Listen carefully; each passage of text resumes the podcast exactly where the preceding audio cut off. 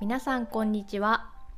さくらチップスは日本語リスニングのポッドキャストです。There is transcript in Japanese and English on my website.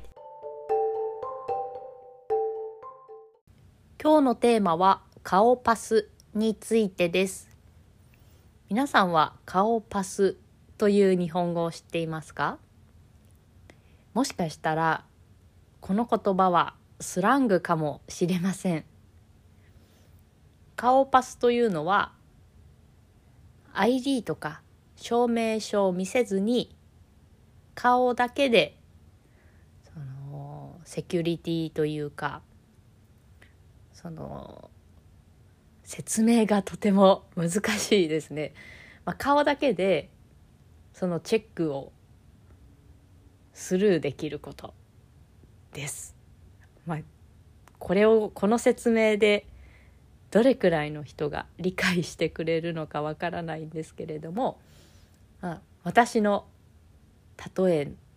話をしようと思います。私は今出張でホテルに泊まっています。もう3週間ぐらい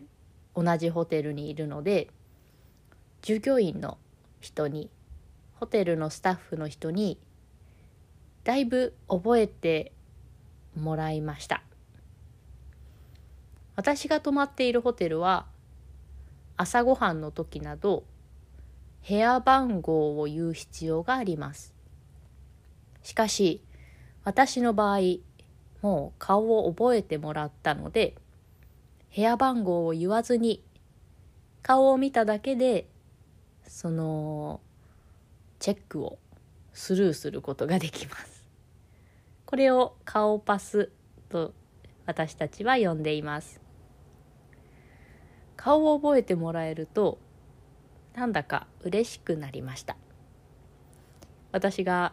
言っただけでこう気づいてもらえるということで少し特別な気分になります。昨日もこう夜ご飯に行ったところ、まあ、顔を覚えてもらっているので部屋番号を言わずに「こんばんは。どうぞどうぞ」と言われました。なのでここのホテルでの生活がだんだん居心地のいいものになっています。私はあまり顔を覚えるのが得意ではないのですがホテルのスタッフの皆さんはそういう顔を覚えることも仕事のうちの一つなのかなと思うとすごいなと思います皆さんもどこかで顔パス